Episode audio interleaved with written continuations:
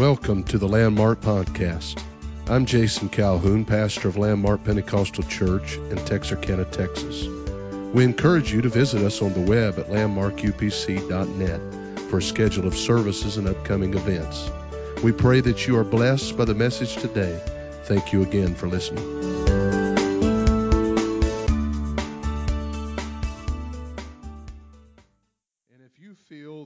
Of Psalms is just a grouping of songs or just a hymn book, then you need to look a little deeper into this book and find out just how fascinating it really is.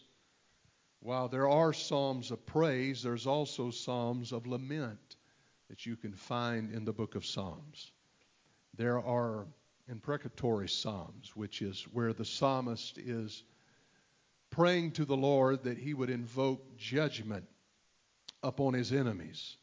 And then, of course, there is prophetic psalms. These are called by some theologians royal psalms, where he is talking about the kingship uh, that is to come through the Messiah. And uh, he is foretelling the coming of the Lord Jesus Christ. And then there's psalms where they are simply prayers unto the Lord. The psalmist, uh, like Psalms 51, is praying a prayer of repentance. And we look to that psalm many times and find courage in it and also an example of what it takes to come before the Lord when there's some sin that needs to be resolved in our lives and repent of it. And so there's prayers that you find mixed in with these, these Psalms in the book of Psalms. And then there are, of course, instructional Psalms. These are called by, by some that study the Word of the Lord. Uh, scholars call them wisdom Psalms. And the text that I have chosen uh, to read to you from here tonight, that is what category it falls in. It falls in what is called a wisdom psalm or an instructional psalm. And this is what the psalmist is endeavoring to do. Of course, all of the Word of God is written by inspiration of the Holy Ghost, as the Holy Ghost moved upon holy men of old, as the Scripture says. So we know all of it is meaningful. That doesn't mean that the writer that records this, his personality doesn't bleed through the way that he would say things, just as a preacher preaches under the anointing of the Holy Ghost. He says things in his own vocabulary and his own personality may bleed through, and that is much the way that the Word of God is. But nevertheless, the themes and the subjects and the content that is there is very pertinent to us. And he imparts in this first psalm instructions on how to live a blessed life. And I think that that is all of our gold. That is everyone's desire is to live a blessed life. And I have a personal practice that any time that I see that word blessed or blessed is the man or something along those lines, I always pay particular attention to those uh, type of phrases from the Word of the Lord where it talks about blessings or the blessings that come upon a man or woman of God if they do thus and so.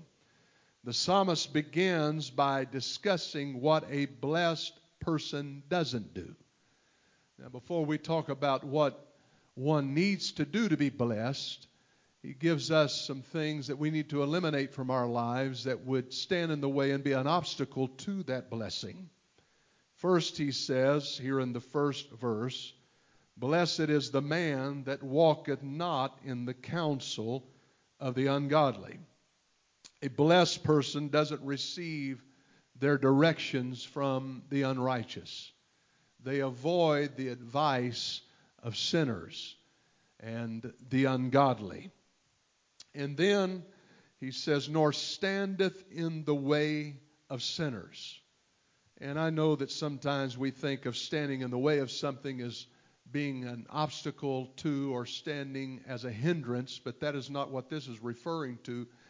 It's talking about a particular path that sinners are on, and he's standing in the way or he is in the path where sinners are transversing, loitering around with the ungodly, in other words. And uh, that, that keeps us from experiencing the blessings of God. That's not where you find the blessings of God. And then it goes on to say, nor setteth in the seat of the scornful. Notice, notice with me the digression that takes place here. In this passage, he is talking about, first of all, walking, and then standing, and then it concludes with setting. That is the digression. We know that we walk with the Lord. We walk by faith, the Bible says, and so on. Uh, the book of Isaiah talks about uh, walking with the Lord and gives us illustrations of that. And we know and we talk about often as we teach and preach about walking with the Lord. But here we see the, the plan and the purpose of the enemy is to cause us to first of all start walking with the ungodly and seeking their counsel and then, before long, uh, we're standing and listening to their words and taking their advice. And then it leads to idleness, and we suddenly become immobile. Walking with the wrong people leads to loitering with the wrong folks in the wrong places, and then that loitering with the wrong people in the wrong place leads to sitting down in the wrong seat it's idleness, and we know that God wants all of us to be active and progressing and growing as a child of God. However, in verse 2 begins with a conjunction. It says, But his delight, talking about the blessed man, his delight, rather, is in the law of the Lord, and in his law doth he meditate day and night. I really like that passage of Scripture. Of course, when it talks about the law of the Lord, it's talking about the Word of God. In other words, his passion is the Word of God. And that is what he focuses on. That's what he meditates and ponders and feeds on. I want to tell you, especially in this time when we have a little bit more idle time on our hands, in a sense, uh, it seems like the pause button has been pushed on many people's lives over the last several weeks and days. And uh, we don't know exactly how long this is going to last. But during this period of time, it's very easy to pick up your cell phone and to take in all sorts of media and to look up the latest thing that is taking place as far as this pandemic is concerned and what the latest person is saying about it and what their opinions are. And if you do that, I don't think there's anything wrong with being informed. But I want to tell you that if you're always feeding on the negative that is out there, it will affect your faith in the things of God. Why not feed upon the word of the Lord? Why not meditate in His law day and night? We have a lot of time when uh, perhaps we're staying up a little bit later these days, or maybe uh, we're finding our hours a little bit more erratic because our schedule has been disrupted. Well, I'm going to tell you the Word of God. If you if you feel worry come upon you in the midst of the night, the Word of God is the place you need to turn. If you feel anxiety closing in on you and sleep uh, is not able to be found, turn to the Word of God and you'll find strength and comfort. And it's the Word of God that feeds our faith. Faith cometh by hearing, and hearing by the Word of God, the Scripture says. So your faith is strengthened through your involvement with the Word of God. I've heard of folks in our church recently listening to a little bit more preaching over the last few weeks, and that's a good thing. There's lots of avenues that you can do that. On the same phone that you would use to pick up all of the, the news and the negative things that are out there. And a lot of these folks, you've got to realize they have an agenda behind what they're uh, telling you. And there's a purpose why that they want to focus on so much negativity. And uh, so there's, there's all of these forces and contradictions that are going on. Why not use that same device to tune in like you are right now to the Word of God? Why not go on the church website and tune in with the podcast and listen to an extra sermon or two or a Bible study and feed your faith by doing so? Then the psalmist attributes three things to blessed people. Verse number three, and this is where I want to really focus uh, the content of this message. And he shall be like a tree. This is the analogy, in other words, that he's using. He wants you to get a picture of a tree planted by the rivers of water.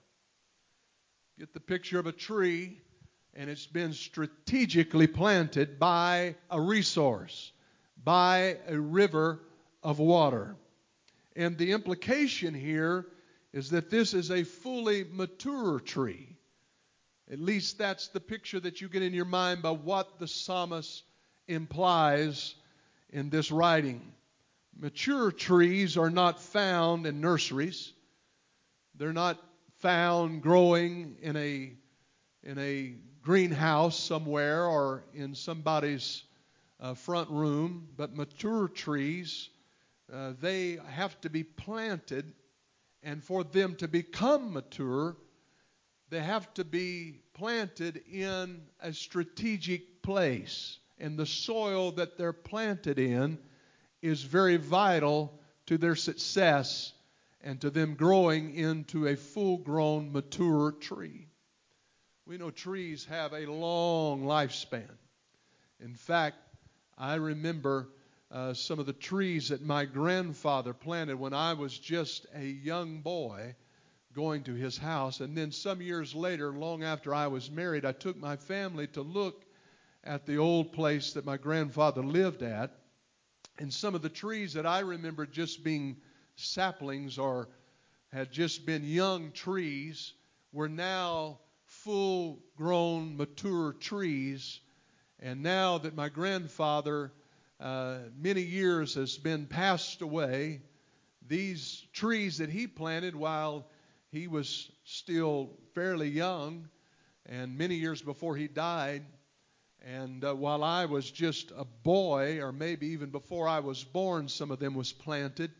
Now they're growing up and maturing, and what a sight it is to behold. But grandfather knew something about where a tree needs to be planted and where it must not be planted if it's going to mature and live and have longevity and become what it needs to become. This tree that he's speaking of is planted, and when he's talking about it, he's making an inference here to stability. Birds of the air can come and rest in the limbs of such a tree. Such a tree can provide shade. Such a tree is strong and represents that strength and represents stability. It has roots that are fully developed. It's survived through transitions of seasons and uh, trees that have survived for a long period of time, many years you take the giant redwoods and sequoias that are in California, they have been through seasons of drought. And then, of course, we know there's the normal cycle uh, of seasons that take place uh, in the year. We have a cycle of four seasons that we go through. And all of us know what it is to come. Now we're coming out of winter into spring, and then spring will give way to summer, and summer, when it concludes, will give way to fall, and then the winter months begin to take place. And we have to make transitions. There's different phases. Uh, there's even uh, an effect that takes place in the growth of a tree during different seasons. We understand that because uh, the, the leaves will all uh, be shed from the tree in the fall. In the winter, they're pretty much bare, and there's a dormant time. And then it comes spring, and things begin to blossom out again, and leaves begin to form. And then there's a time of fruitfulness that takes place. there's seasons that that tree has learned over time and maturity to adjust to. Can I tell you that the same is true in the blessed person's life? They understand that, that there's going to be times of spring and summer when it seems like there's lots of life and there is you're you're you're you're in a time of, of, of blessing and things could not be any better. And then of course, there's times when the winds begin to blow and the leaves begin to fall and winter sets in and the temperature drops. And in a spiritual person's life, they understand that there is times that I have to endure. And a tree that is mature understands and knows or has endured these periods of time. And it's been uh, times when it's held things in reserve, preparing for those times uh, when it's going to be winter or when there's going to be a drought. We had a drought here in Texas uh, some years ago, and some of the trees around about that were not in strategic areas where they could, uh, their roots could find a vein of water and be able to find a resource during a time of drought to go ahead and, and find enough water to survive. Well, as a result, those trees dried up and died, and life could no longer be found there because they, they just weren't planted in the right place by the rivers of water, the psalmist said. And that's why I'm so thankful for the church. That's why I'm so thankful for the anointing and the power of the Lord that we feel and experience when we are connected with the church, the body of Christ. That is where we need to be planted. We need to be planted in the church of the living God. And he goes on to say, goes on from talking about being planted to what I want to refer to as producing that bringeth forth his fruit in his season. Now, this is talking about producing, of course, being fruitful. And I like how this is written. It makes it uh, possessive. The pronoun his there, his fruit. His fruit. Everybody contributes something to the church everybody contributes something to the work of God and the kingdom of God. I know we all have different personalities. I know we all have different characteristics, different skill sets, different talents. But we're all to be producing.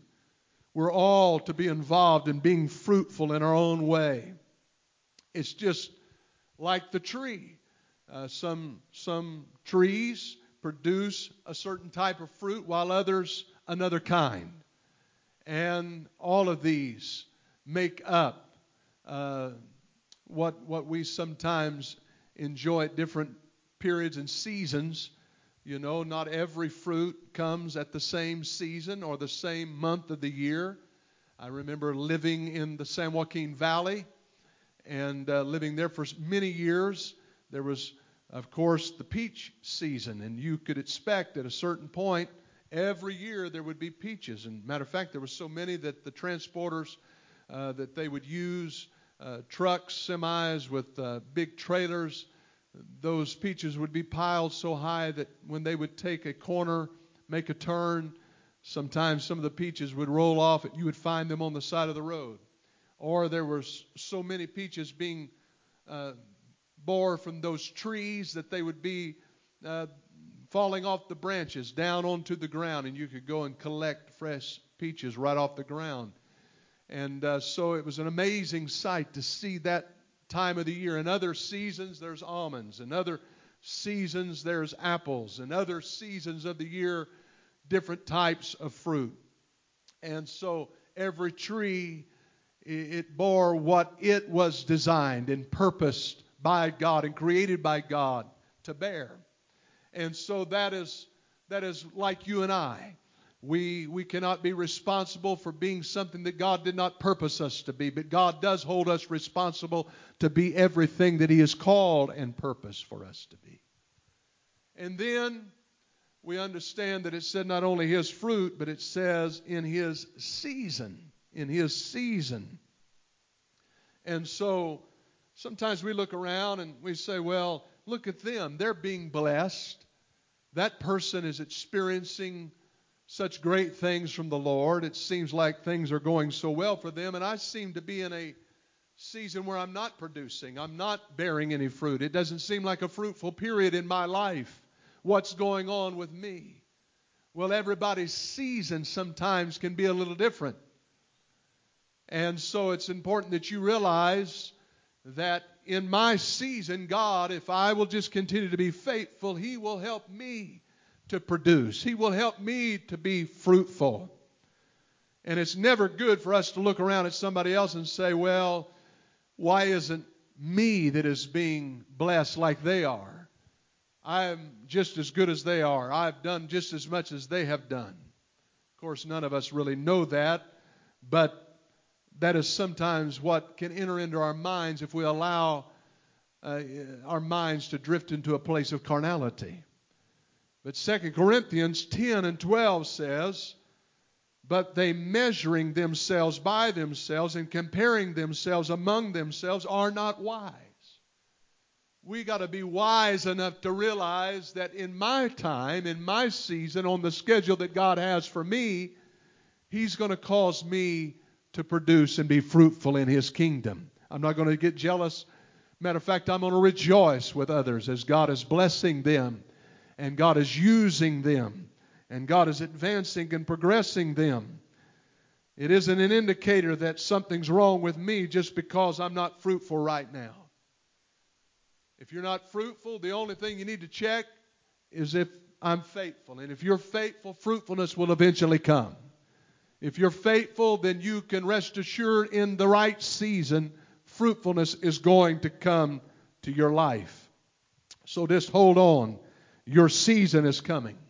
Galatians 6 and 9, the Apostle Paul writes and says, And let us not be weary in well doing, for in due season we shall reap if we faint not. The only thing that could abort your fruitfulness is for you to faint is for you to fall out in, in the time that God is nurturing you and working with you before your season of fruitfulness. Don't faint. Continue to stay close and near to God. Continue to stay faithful in every way according to His Word. Stay planted. That brings producing. And we understand by even the example that is given to us in Genesis chapter 49 when Jacob, Israel, is speaking to his sons and he brings up Joseph and he says that he was a fruitful bough who was planted by a well and that his vine reached over a wall. He was able to overcome obstacle and still be fruitful. Why? Because he was planted by a well.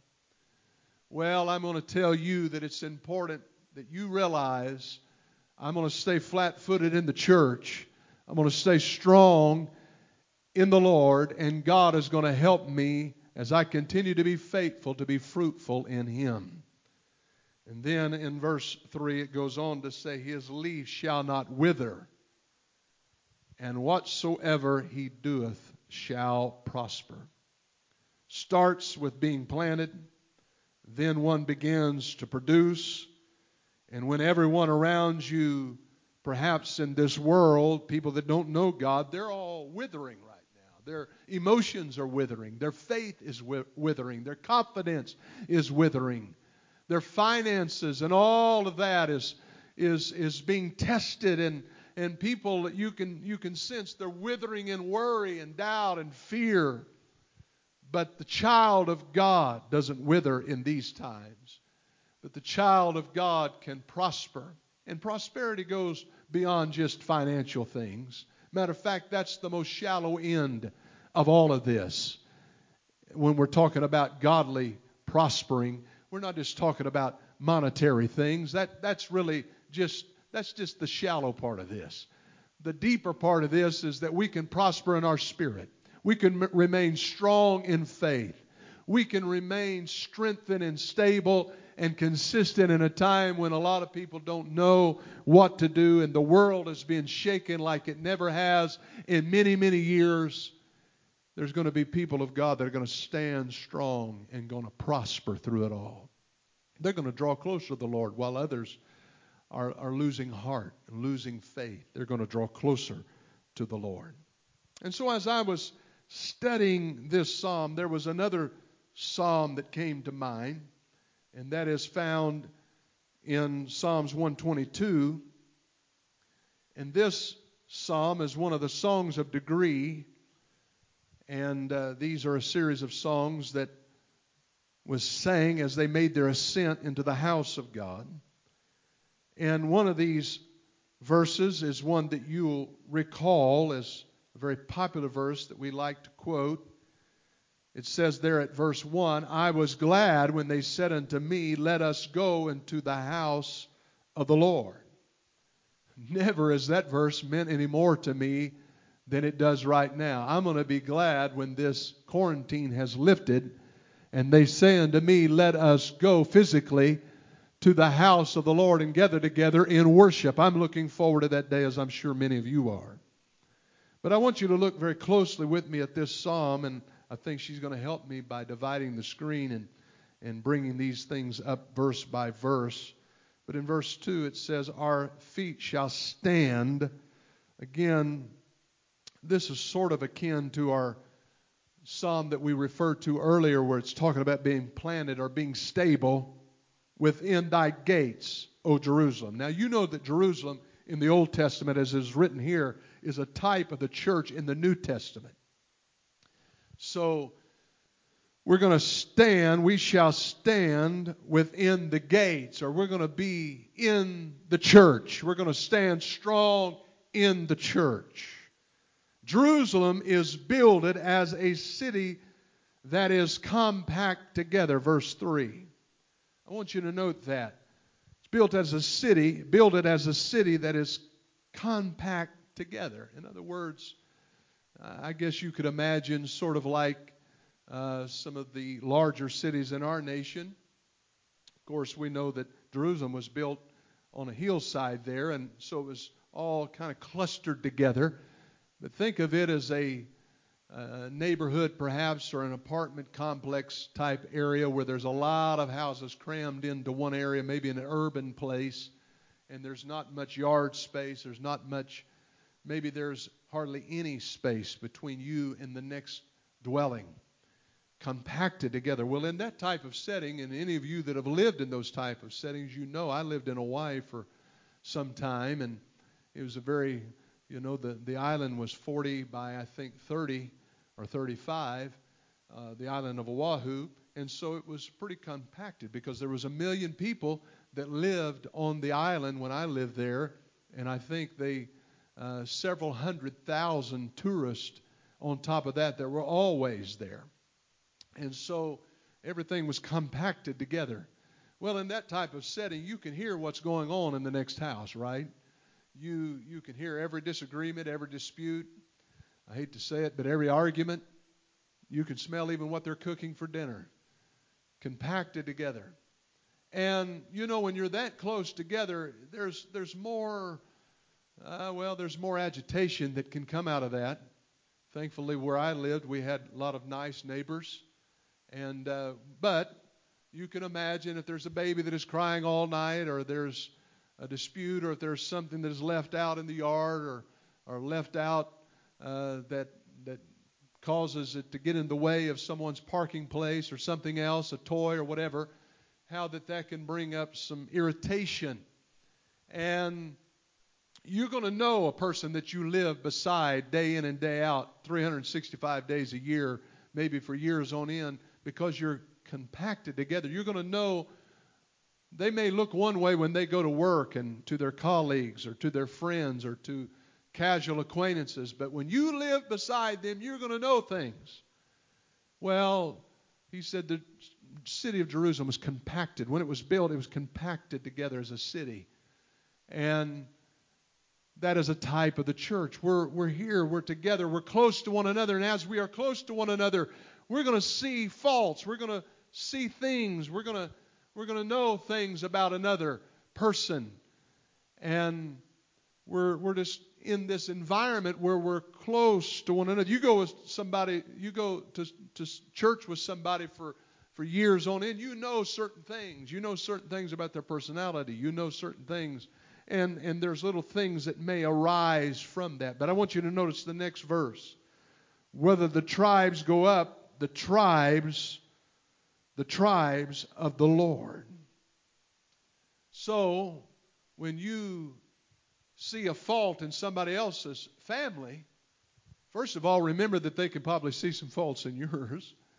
But secondly, remember that that tribe, that tribe which is a part of a greater army, that tribe is of the Lord. That they too are a part of God's big family.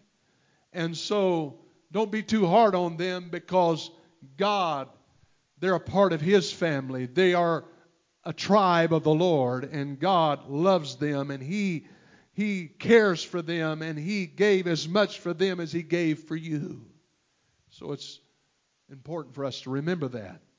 For there are set thrones of judgment, the thrones of the house of David. In other words, there's a kingdom here and there's uh, leadership that's been put in place, and that leadership has to make decisions from time to time.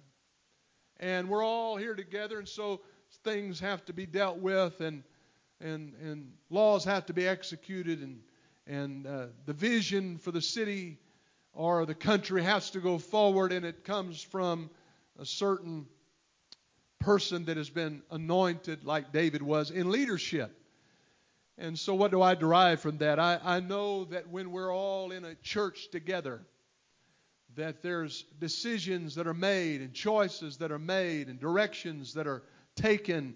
And maybe at the time you don't understand, you don't, you really don't see it clearly like that.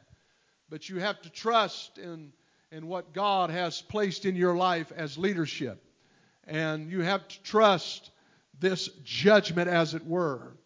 And note the next verse of Scripture, verse 6 pray for the peace of Jerusalem. In all of this, whether you agree or disagree, pray for peace in Jerusalem.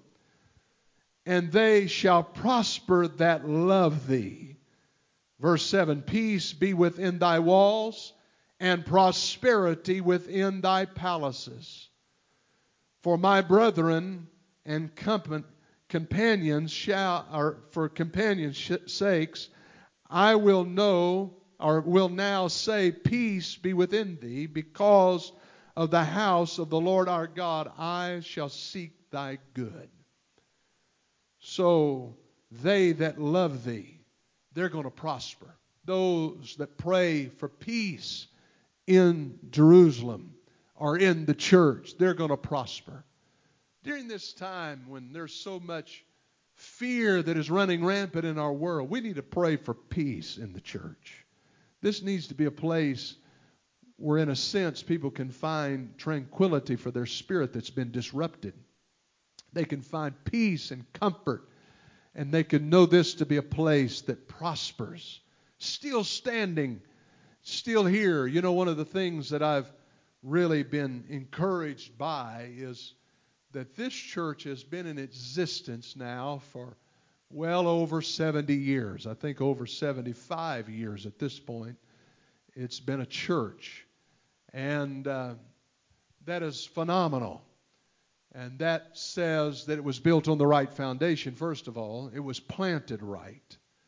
And it's grown and matured, and it's where it is today because, because there's been prosperity and blessing given by God. And so this is a place that people can come to and say, you know what? This is not a fly by night oper- operation. This is not just something that kind of cropped up here overnight, but this is a place that has been standing. It stood through the fire. And the floods have came and it stood through that. And there's been turmoil and there's been situations, but through all the various seasons and storms and whatever, This church is here and it's stood through it all because of God's help and God's blessing and because of people being willing to continue to love this church and love the people that are a part of this church and pray. He said, They that love Jerusalem, they that love the church shall prosper. Praise God. I'm so thankful for that. I hope some way tonight the word of the Lord has, has helped you. I hope the word of the Lord has encouraged your faith and, and blessed you in some way. Helped you to understand that I'm connected to something bigger than just me. I'm not just out here an island to myself, but I'm connected to the body of Christ. I'm rooted in this thing called the church. I've been planted in this thing called the church. And as a result, I can be fruitful and prosper, even though this might be a season when it seems that, that so much is drying up. I'm going to tell you, God is going to give us the blessing of flourishing and growing and prospering. I'm so thankful for that. I want to make you mindful of our services this Sunday. Be sure and connect at the right time. 10 a.m. on Sunday morning, 6:30 p.m. on Sunday evening. Again, if you have need of anything, please call the church. If you uh, not comfortable with the online giving, you can always come by the church from 9 to 4 p.m. Monday through Thursday, uh, with the exception of the lunch hour, and, and Sister Trina is working here. So we appreciate you all.